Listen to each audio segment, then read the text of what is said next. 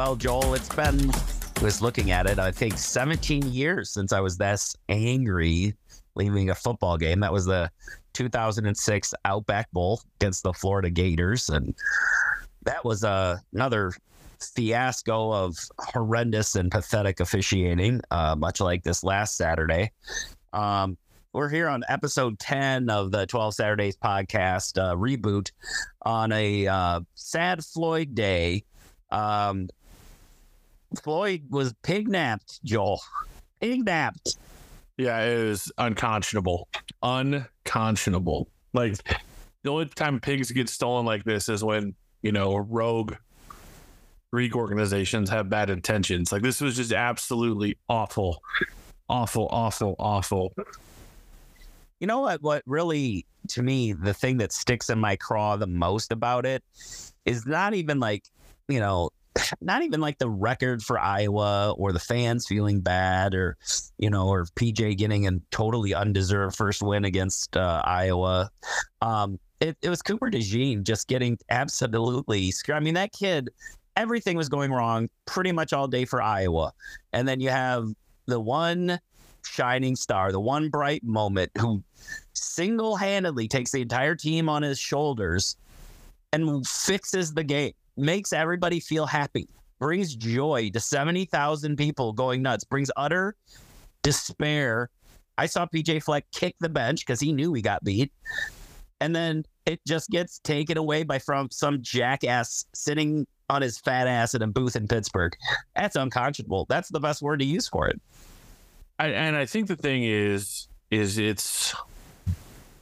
I mean, I'm also an official, not at the college level, not at. I mean, I am at the high school level. I'm pretty new to the game, but I was also special teams coordinator for a long time, and I was a good one. I know I'm sounds arrogant and whatever, but I coached, you know, three all conference specialists. One one made all state as a punter, and we were we were third in the state two years in a row in kickoff returns and punt returns. Like I know what I'm doing in the return game. And the action that he was doing in no training have I ever seen, been coached or anything as being an invalid signal. I've talked to officials before the game. They always go through a meeting about what's a valid signal, what's an invalid signal, what are the rules in that game.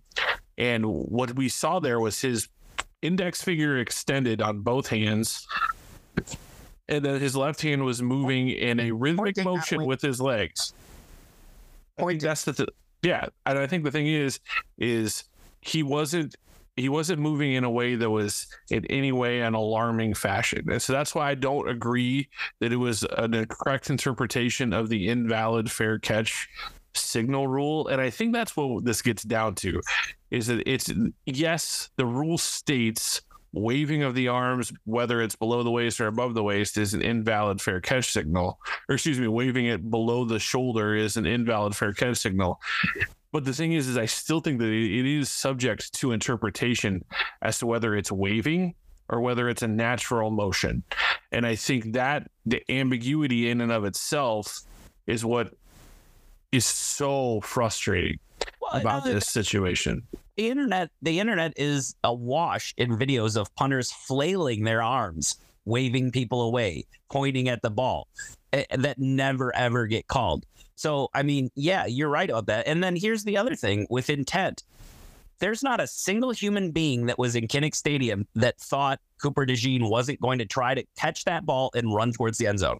Not including a human being. So the only the... that rule exists is so you can't trick the other team and then try to run. He wasn't doing that. He was going to get the ball and run. And guess what? He did it. Iowa scored. Iowa, for all intents and purposes, won that game because there was no way Minnesota was going to uh, score after that. But, I, you know, and you and I are not total meatballs. You know, this is usually a pretty even, I like to think, I mean, we have fun, we make jokes, but this is an even keeled podcast. We're not big meatball oh my God, I was always right fans. We're not like that. but I call bullshit when I see it.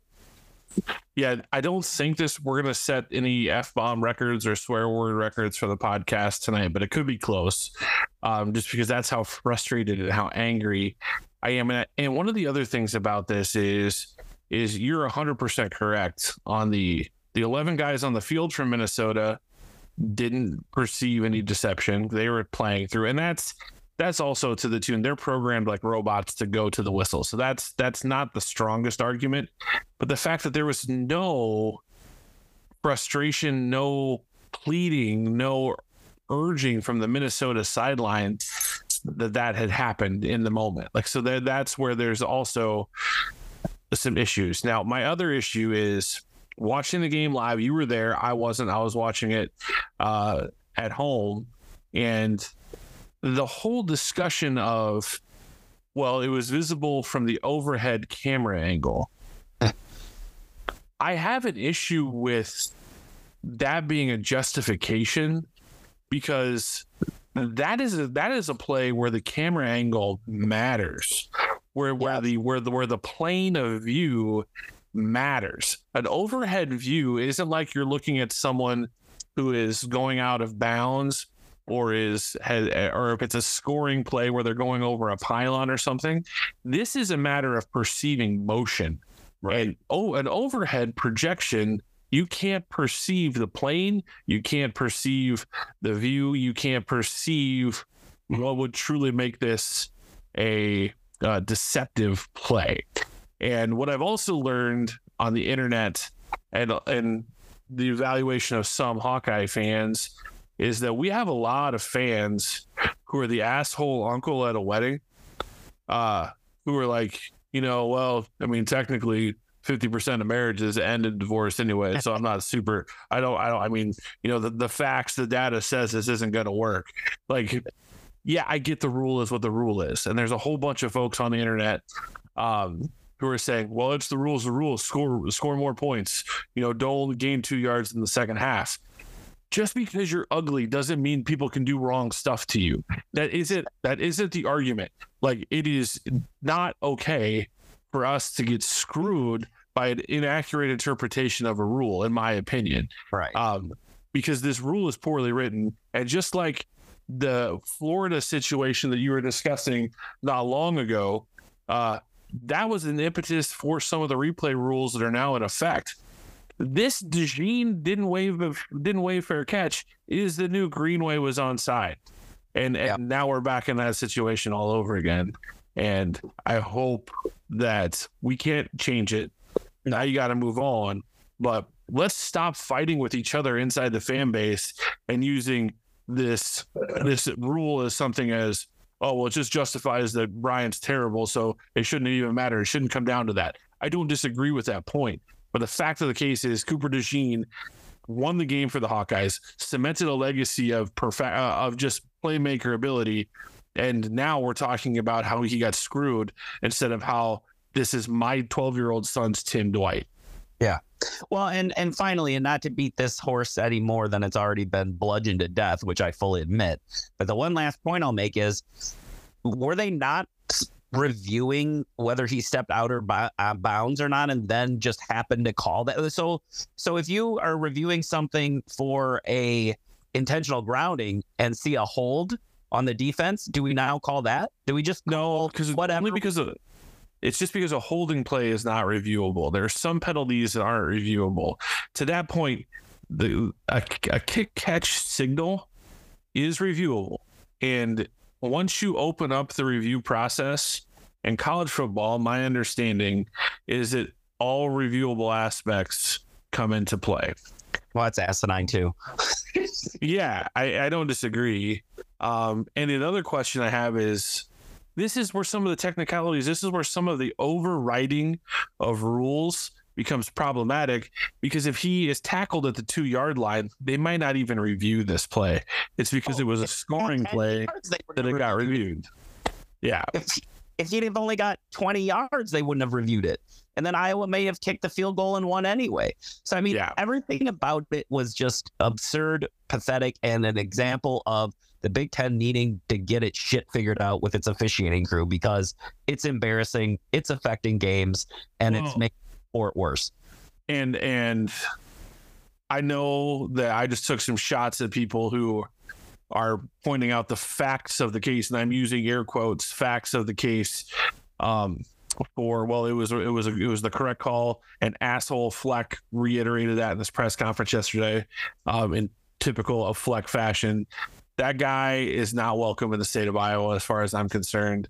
Uh, I, and I have a huge problem with him.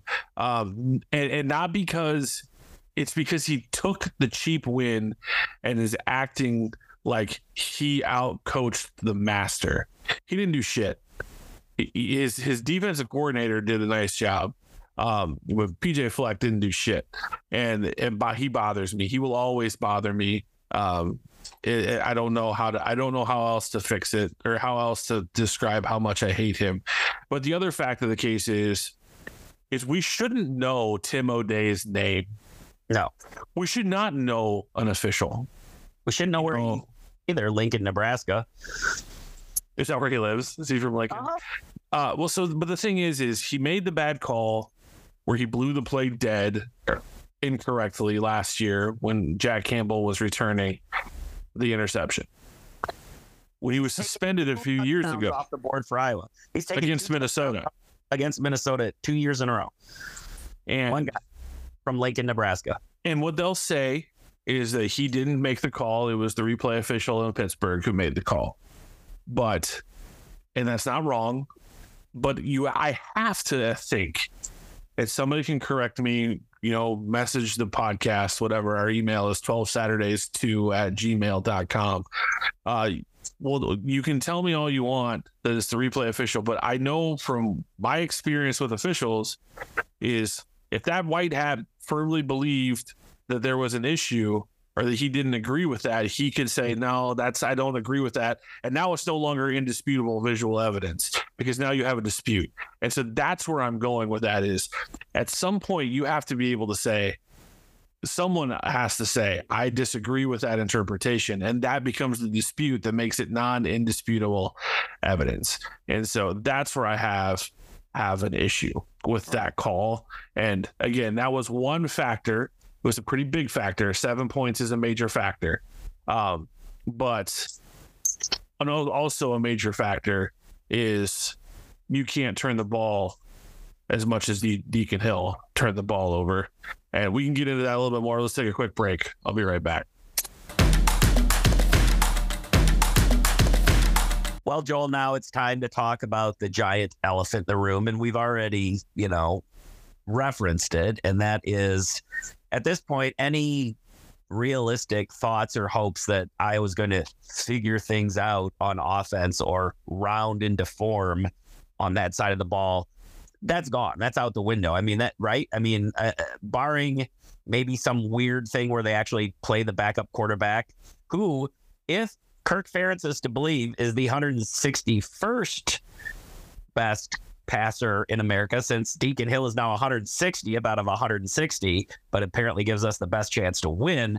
That means the guys on the bench are actually worse than the worst guy in college football, which is a whole problem in and of itself. But I mean, what do you do with a shit show on offense now?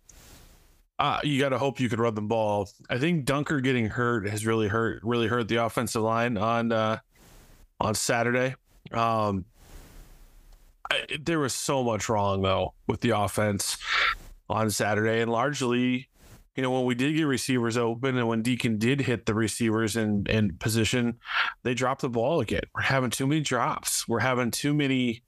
Um, uh, well, and the one was such a bad luck play because it was coming right out of the shadows into the sun, and like it was just. Uh, it was frustrating as a fan because that's that's one of those drops you can justify but the, the, just like we said, we shouldn't know Tim O'Dey's name. No, we shouldn't know the history of an official. We shouldn't. We shouldn't have this history of drop passes with our receiving core, and uh, that part gets really frustrating. And and I think I, I said to you in a text, like I said, I kind of wanted to do a segment on what I would do as a, as a bye week coach, um, because I think it's important. And I think you have to treat this week as a get healthy week for guys who are not healthy, and like bowl prep, like a like a week of bowl prep for the younger guys. Yeah, and I and I think Joey Labus needs to get a shot. Um, he has to. He has to. I mean, I I know I just made that snarky comment about the 161st, but I mean, come on, Joel. There is unless he is literally, as I wrote in my column this week, towards Tuesdays with Torby, unless He's literally falling on his face and dropping the ball. And I don't like bashing players. I don't want this to be a Deacon Hill sucks thing. Uh, uh, something's the guy's just not ready for prime time, and that's okay. Maybe he will be someday. But for a big dude, I mean, he can't even navigate the pocket or hold on to the damn ball. I mean, those are basic things, man. I mean, let alone the, the inaccurate passing. Like what what does he do well? Yeah, the inaccurate passing is something that I'm not qualified to fix. I've never tried to coach a quarterback in passing. I've never done anything mechanics wise, which is interesting because I was a pitching coach for baseball, but the, the mechanic is is not as similar as we all think. Uh, the footwork for sure is way different. But one thing that he cannot do is give up sack fumbles. That ball has to be elevated. He can't hold the ball down by his Peter. He's got to get it elevated so that it cannot be easily knocked out so he can have strength. I, I that's one fundamental I do know enough about the quarterback position is that that ball needs to be elevated. Um, and maybe here's the other thing. Maybe elevating that ball is going to increase his accuracy too because it minimizes the amount of motion he has to use to get to plane to get to throwing plane. So maybe he's going to fix two problems with one minor adjustment but i don't know that 10 days is enough to ju- to make that adjustment. That's a serious muscle memory adjustment that has to be corrected the other thing that i'm saying with the I, i'm also not one who's like get the backup in because we all know the most popular player in any football team is the backup quarterback I would say this about Labus. I, I, I'm hesitant because I know he missed most of fall camp, if not all of fall camp, and so that puts him now just at at week ten of football as opposed to week sixteen of football, as far as that goes. Well, where that would concern me more is if he was a true freshman or redshirt freshman he started the bowl game last year. That's he right. had enough. He had enough preparation that he started the bowl game. Even though Connor May left unexpectedly, it would have been Connor's game um, if he had stayed. You know, after Padilla announced his transfer, but Carson wasn't it or Carson May? Yeah, did I say Connor May? Sorry, Car- Carson. Carson May leaves. So what I'm saying is that he's got experience split reps. Go Ricky Stanzi, Jake Christensen with these two guys. What what what? There is upside to that. There is upside to that. So and I and I I'm hopeful that we that we see it. And can't be worse than the worst. I mean, he I mean he, he could be 160th B, I guess, but that's still. And here's the what I really don't get is we know we know we have mounds and years of evidence that the one thing that typically earns you bench time and that Kirk Ferentz cannot stand is being sloppy and not taking care of the ball and committing turnovers. Yet inexplicably, that doesn't apply to his favorite starting quarterback. that how do you square that? I that makes zero sense to me. Yeah, I, I don't know either, and we have enough sample size to to see that it doesn't always change. But we did see it with Jake Christensen. We did see, and uh, but the thing is, is I don't know that five Joey Labus is Ricky Stanzi. I think we all can probably agree that he's not. Um, and I and I think you don't pull Marco Lainez into the equation yet either because he's a true freshman, and if he is in the equation for the future he can't play more than four games. So they've got to figure out what they feel is right for that particular situation too. So um, it's a, it's a really horrible spot to be in. Um, and again, it all comes down to Brian Ferentz, right? He's the quarterbacks coach and the offensive coordinator. So and helps recruit quarterbacks to come to Iowa. And this is yeah. Position. Yeah. So yeah, so there's a lot on him, and this is what was the worst case scenario. We talked about in our first episode, where we talked about Cade McNamara. We think is a great quarterback. He's going to be a great option, but he's had a hard time staying healthy. So here we are. He's not healthy. Uh, so now we're in this mire of mediocrity at the quarterback position, and maybe mediocrity is being too complimentary of the position. Um, but it's, well, it's not the only. like regressing. It feels like every snap Deacon Hill takes, he gets a little worse. That to me is the most concerning part of the whole thing.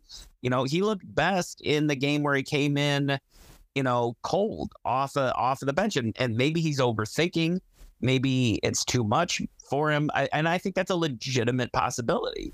Uh, well, if if that's the case, then they need to take a page out of the Ken O'Keefe playbook and simplify things, because I I have on good authority, Brad Banks struggled with the Iowa playbook his junior year and O'Keefe simplified it. They turned everything into half field reads. They didn't ask him to do more than uh, than he was capable of as far as processing information in a quickly. And I'm not saying Brad Banks is a dumb quarterback. I'm just saying they recognized that he it was moving too fast, so they slowed things down. They simplified some things for him. Now, I don't doubt that they have simplified some things for Deacon Hill and maybe even for Cade McNamara. But I think that's the discussion. So we, we could talk to her blue in the face. We can, we just have to wait and see what they're going to do. I believe what they should do is they should evaluate figuring out a way to simplify the offense, to to limit the reads, limit the checks, and also give Labus an opportunity to not win the job, but at least play and see if he can be a change of pace and they can somehow figure out a two quarterback system, which none of us are in favor of. But what can it hurt at this juncture? But bigger picture, when you look at the prolific offenses throughout college football, and this has kind of come to the forefront with the uh, Jim Harbaugh Michigan uh, sign stealing scandal is you have a lot of these coaches. Matt Rhule of Nebraska said today is like this is where it's different in the NFL. It's in high school, in the NFHS, and in the NFL. You can signal in plays now with electronic communication. College is the only level that doesn't allow that. And the reason that college coaches continue to vote this down, according to Rhule, is because coaches want to still have total control on the audibles, the checks, the plays that are being called. Because in the NFL, they call three plays, and it's up to the quarterback to say, okay, the safety's in this position. And again, I'm paraphrasing Matt Rhule here. I'm not an expert in NFL signal calling, but what he was saying today is that they, the the quarterback reads the defense and he calls out one play based off of the three plays that they've called in the huddle. So at college, you see these quarterbacks looking over to the sideline, getting the signal in, and basically the quarter, the the offensive coordinator or whatever, whoever's in the sky, is reading the defense and giving them their pre-snap reads. So they call the play, and now it's the quarterback's looking at two things. One guy steps one way, I'm throwing it here. One guy steps another way, I'm throwing it here. And so that's how they've simplified it. Iowa needs to simplify it. They need to figure out a way to take the reading, the checking, all of this, and and dilute that to the point where it's let's make it as simple as possible. Oh. It's an if this then this, not a if this then this, then we're going to go to this this this this and this more of a binary choice. The other thing, when I was uh, writing the column day, looking at the the box score, that kind of shocked me. And granted, Iowa's run game looked atrocious. It was running into a brick wall. But did you know that it was a 50 50 split, 28 pass attempts and 28 rushes? Uh, and that was never, it was always a one score game, right? I mean, that's way too much passing with a quarterback prone to turnovers and inaccuracy, in my opinion. I, I would have kept trying to run it, even if you're running into a brick wall. Yeah, I, I, I mean, being balanced is never a bad thing, though. But the thing that was confounding to me was short yardage. We were getting Jazz Patterson in the short yardage situations, and not Leshon Williams. So I don't know. And they're they're in the room. I, I actually trust Ladell Betts uh, maybe I shouldn't. Um, but those because the position coaches really have a huge impact on the uh, the personnel groupings and situations like that usually. So it was it was just a weird game, and it was the kind of game. I think why I I am so mad as an Iowa fan is because it's the kind of game we've just been accustomed to winning the last several years. And, and Saturday. Yeah, and technically we feel like we did um, with the with the bad call. Um, what we are what we are interpreting as a bad call. Um, you know, and I'm texting my officials friends. I'm like, "Have you guys ever seen anything like this?" And the only guy who is like, "Nah, that's the rule, man. That's what it is." Is a University of Minnesota alum. So I'm to throw him. I'm to throw his opinion and my opinion out. The other guys I were talking to were not a Hawkeye or or Gopher fans.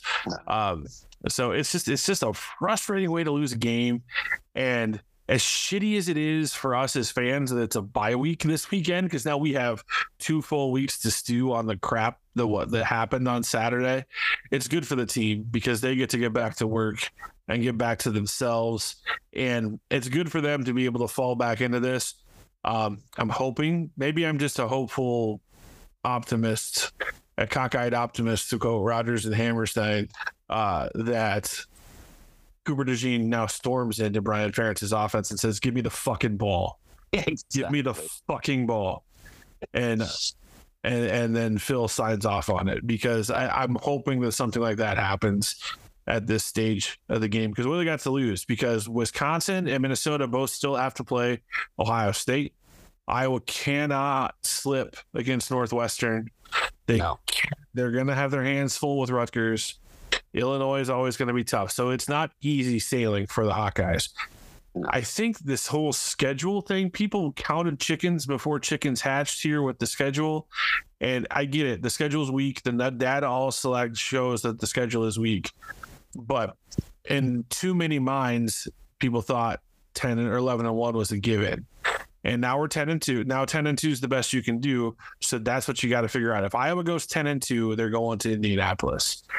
Don't say you don't want to go to Indianapolis. If you don't want to go to Indianapolis, there's some great seats available on a grassy hill in Ames. I'm sure the rest of the, I'm sure the rest of the season. So you you you you go to win at the highest level possible. I would much rather lose in a championship game than than never have a chance to play for a championship. Uh, and if and that is the mentality, it has to be the mentality. How do you how do you overcome things? How do you get over as a as a fan? Because I know I I actually had to like parent and coach my oldest son on how to have to get over this as a fan because it, it can ruin your life if you're if you're not careful.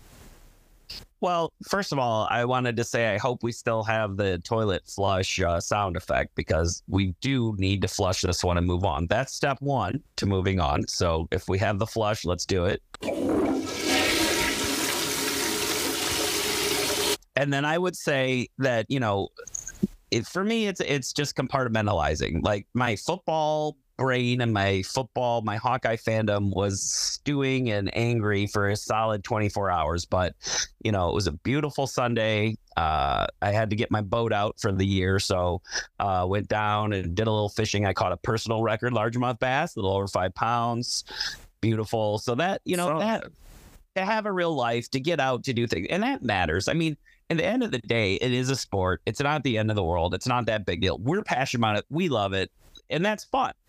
And like I was telling uh, a couple of my buddies at the post tailgate where everybody was muttering and angry, you know, you got to take your turn in the barrel as an Iowa as an Iowa fan or a fan of any sport sporting team for the most part, most of the time, uh, because the lows make the highs feel better. And as you mentioned, there's still a lot to play for. This is a flawed team. This is not a fun team necessarily to watch. I mean, it's interesting. Um, in some ways, they're they're going to be in games for the most part, and It's hard not to call the defense fun. It's hard to not call this defense fun to watch. They are Or fun. to Tory. Taylor, 49 yards a punt again, four of them in the 20. I mean, again, you have one completely dis. It's like if you had three kids and two of them were like ready to go to Ivy League schools and did all the extracurriculars, and one was like a dirty, degenerate drug user that, you know, was knocking up women and just causing problems and getting arrested all the time. Like, what, what do you do as a parent for that? Yeah, I hope I never have to answer that question as far as that goes. But I think you mentioned like you know you you went fishing, you did your thing, out and about. Um, like for me, I just have to disconnect from football as a whole for a while, and so that's where I went. I went right into art mode, and I started flipping through streaming services looking for stuff that's as far away from sports as possible, and I found Bono reimagined um, Peter and the Wolf, Sergei Prokofiev's Peter and the Wolf, and it was on HBO Max. And so that's what I watched. But of course, the first line of that narration is "Beware for wolves come in many disguises," and I think that's where, as a fan base, we've got to be careful of where our wolves are because it's really easy for us all to head into the woods with our with our shotguns and our and our hunting gear you know looking for Brian Ferentz's head and the offense's offense's head. And I think we all agree that that is a problematic wolf that needs to be dealt with.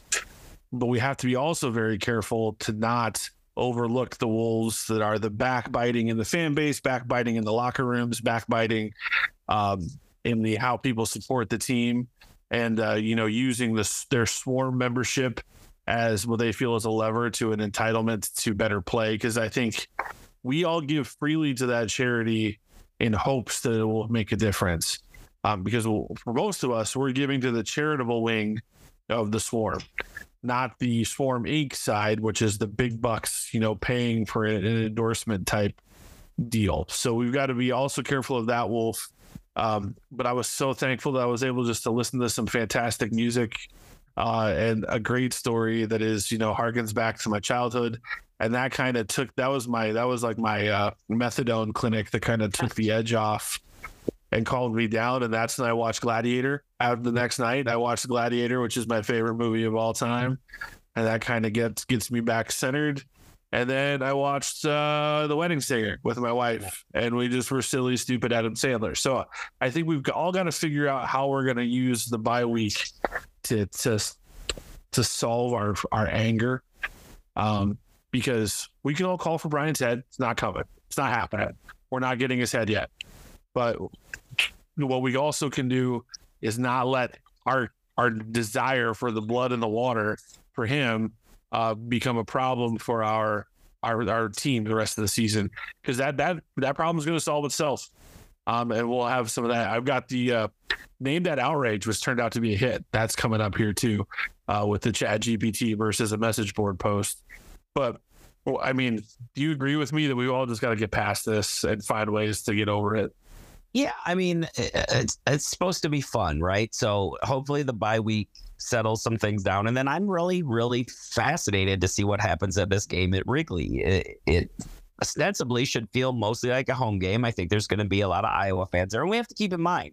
Hopefully, they don't all sell their tickets. Well, but that's the thing, Joel, is that I don't think, you know, you people that do podcasts, people that write on internet message boards, people that get on Twitter and scream and holler we kind of view that as the fan base, but it's not. I mean, the fan base uh, is much more casual. And yeah, they kind of uh, know what's going on on the periphery, but at the end of the day, they're not as they don't let their emotions rise and fall as much of this team. So I mean, I'm very interested to see what happens it up in Chicago with this team. Is it a circle the wagons? And we, you know, we this is another one of those examples, kind of like how, how we got so frustrated at the result of the Penn State game when the result of the Penn State game was what a lot of us expected. Everybody to a man was saying this is a dangerous time. We we're beat up. We're limping to the finish line of the first half of the season. Our bye week isn't until week eight. Minnesota is hungry, dangerous, and the worst happened. You know, but that doesn't mean that the season is over. You know, again, right? Six two should be seven to one. Um, you keep forging ahead. I mean, we're not quitters here. All right, so we we can talk to our blue in the face on this. Let's have some fun. Let's play some. Is this Chat GPT or is this a poster on the message boards? I segmented out into three categories. The three categories are coaching, the punt return, and the quarterback situation. Right. So here's the first two. First two. The fix was in from the start. It's an outrage that the game's outcome was determined by such a questionable decision. This is not just a blow to the players and fans, it's a slap in the face to the entire sport. The Hawkeyes played their hearts out and they deserved that victory. This injustice will leave a bitter taste in my mouth and mouths of Hawkeye fans for a long time to come. Effing unbelievable. I mean, I don't necessarily disagree with it. Is that is that Chat GPT or is that a message board post? Oh, I don't get to compare it to the second one. Okay. Oh, you go. Oh, yeah, sorry. Yeah, I'll compare it to the second one. Sorry. I can't believe what I just witnessed. That so-called quotes invalid fair catch signal call by official Tim O'Dey is an absolute travesty. It's clear that this decision cost the Iowa Hawkeyes a well-deserved victory over the crappy Minnesota Gophers. Cooper DeJean's touchdown was a game winner, and there's no room for ambiguity in such a crucial moment. Man, I like I like both those takes. I feel like the first one felt a little more Chat GPT. I feel like the actual calling out of Tim O'Dey and the second one is maybe even a little too deep for the for the AI. But the, so tell me if I'm right or wrong. They're both Chat GPT. you, you're a, that's not fair. You just, All right, moving on. To, that's if that. I mean, those both sound like they came directly from Hawkeye Report or Yeah. the rival site or whatever. on to the coaching conundrum. Here's the first one. Kirk really is not a good coach. He's been able to secure two top-notch defensive coordinators. That is basically how he wins. But a good but what a good coach would not let a critical phase of the game offense slip to this level and cost us so many winnable games. Making Brian who is already struggling as the offensive coordinator, the quarterback coach, is all you need to know. We were never good at quarterback development. Stanley never got better and stayed essentially the same for three years. And now it's beyond sad. Good coaches don't double down on bad like KF does. His actions show he is closing, he's coasting and not concerned about his job or what is best for the future, and rather looking out for the family business. And here's post number two. Kirk Ferentz needs to go. It's time for a change. His conservative play calling and aging coaching style have hindered the Hawkeyes' success. A fresh perspective in the play calling department is necessary for the remainder of the season. Furthermore, transition to Joey Labus as the starting quarterback is overdue, but it won't matter because quarterbacks don't improve under Brian Ferentz. It's time to usher in new talent and revitalize the offense. Plus, there's also concern that Lincoln Riley could snatch defensive coordinator Phil Parker to counteract potential losses, and Iowa should consider hiring a young offensive mind from the Kyle Shanahan coaching tree, which has proven effective in the NFL, embracing innovative strategies that will not only help the Hawkeyes compete at the highest level, but also secure their future in an ever evolving college football landscape. Okay, I felt like the first one made it like very personal, like they were personally offended and affronted. And I don't think AI can do that. The second one sounded like an AI combing all kinds of football discussion and putting together a pretty interesting little amalgamation. So I'm going first one was a was a poster and the second one was AI. The first one was Hawkaholic. The second one was AI. Are you kidding me? Wow. You got it. Uh, so you got that one on the nose. You right. are destined for Blade Runner. You can identify the replicants. Well, you know, considering that I work in communications, Joel, it's very important for me to be able to like still know that I can write better than a computer program. I think that it's gonna last like another six months or so until I'm usurped. But by God, I'm gonna fight it till I can't anymore. Here's the last category the quarterback situation. Absolutely no exaggeration here. If Hill gets the starting spot after the bye week, I've had it. I won't be watching until next year. It's beyond frustrating to waste half of my weekend on this abysmal performance.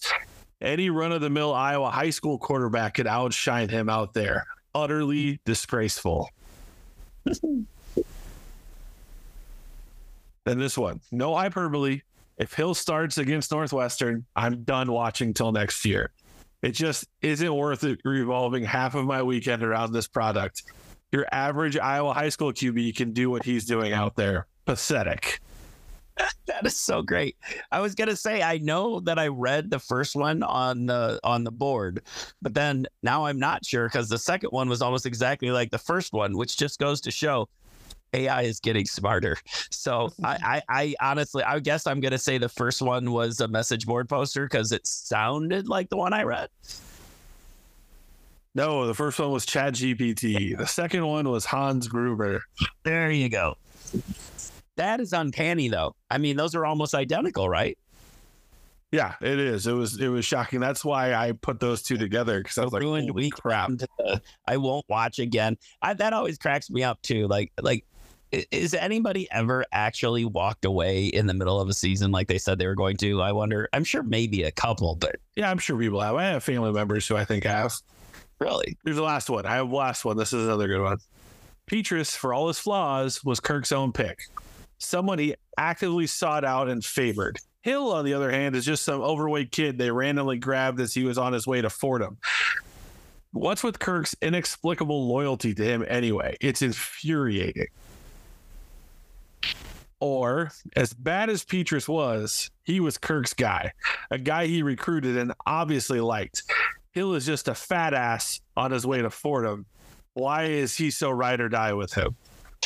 oh, again, identical. And I know that that first one was on the board because I made a fat joke in that thread. So it's not really fair, but that is uncanny. Also, The first one was Chat GPT. The Oh, second one Second was one major was major awards that you Okay, made your okay. comment on, and I commented that it's not a diet, it's a lifestyle because I share it.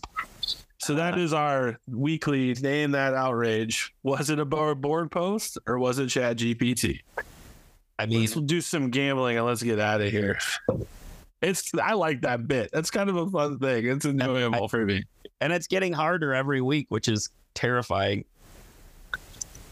And so what I'm doing is I'm writing a sentence like a, a, a, basic thought into the chat GPT and it outputs that. And then I'm going actually to the message boards trying to find something that matches it. So Wow. it's really, really interesting how it's working. On to the gambling. Re- uh, recapping last week, Rutgers and Indiana. Rutgers was a five point favorite. They won by 17. Both you and I picked that one. So we both get points there. Wisconsin and Illinois. You and Tom both took Illinois plus two and a half. I took Wisconsin minus two and a half. Badgers won by four. Joel gets a point. Man, Northwestern and Nebraska. You took Nebraska minus 12 and a half. They lost or they won by eight. I took Northwestern plus 12 and a half. that was a smart I'm bet. I get the point. Wow. Michigan was a 24 and a half point favorite over Michigan State. They won 49 0. So they covered, and we both just said that they would. Penn State at Ohio State, four and a half point favorite was were the Buckeyes at the time of our picks. Ohio State, you took uh, Penn State to cover the plus four and a half. I took Penn State money line. We both lost as Ohio State won by eight. And then we both took Iowa minus five. I took and and the over. Neither one of those happened. So Oh, that is that. So now we'll just go on to this week. And Tory, since Iowa is off, it doesn't matter what order we go in as far as the, the games. So Indiana will travel to Happy Valley, and they are a 32 point underdog, 44 and a half over under. yeah. Um, yeah, I gotta think James Franklin's gonna unleash hell on hapless Tom Allen in that one. I, I'm gonna take Penn State to cover. Penn State to cover. Ah, I'm going IU to cover. 32 points. That's a lot. That's a big number.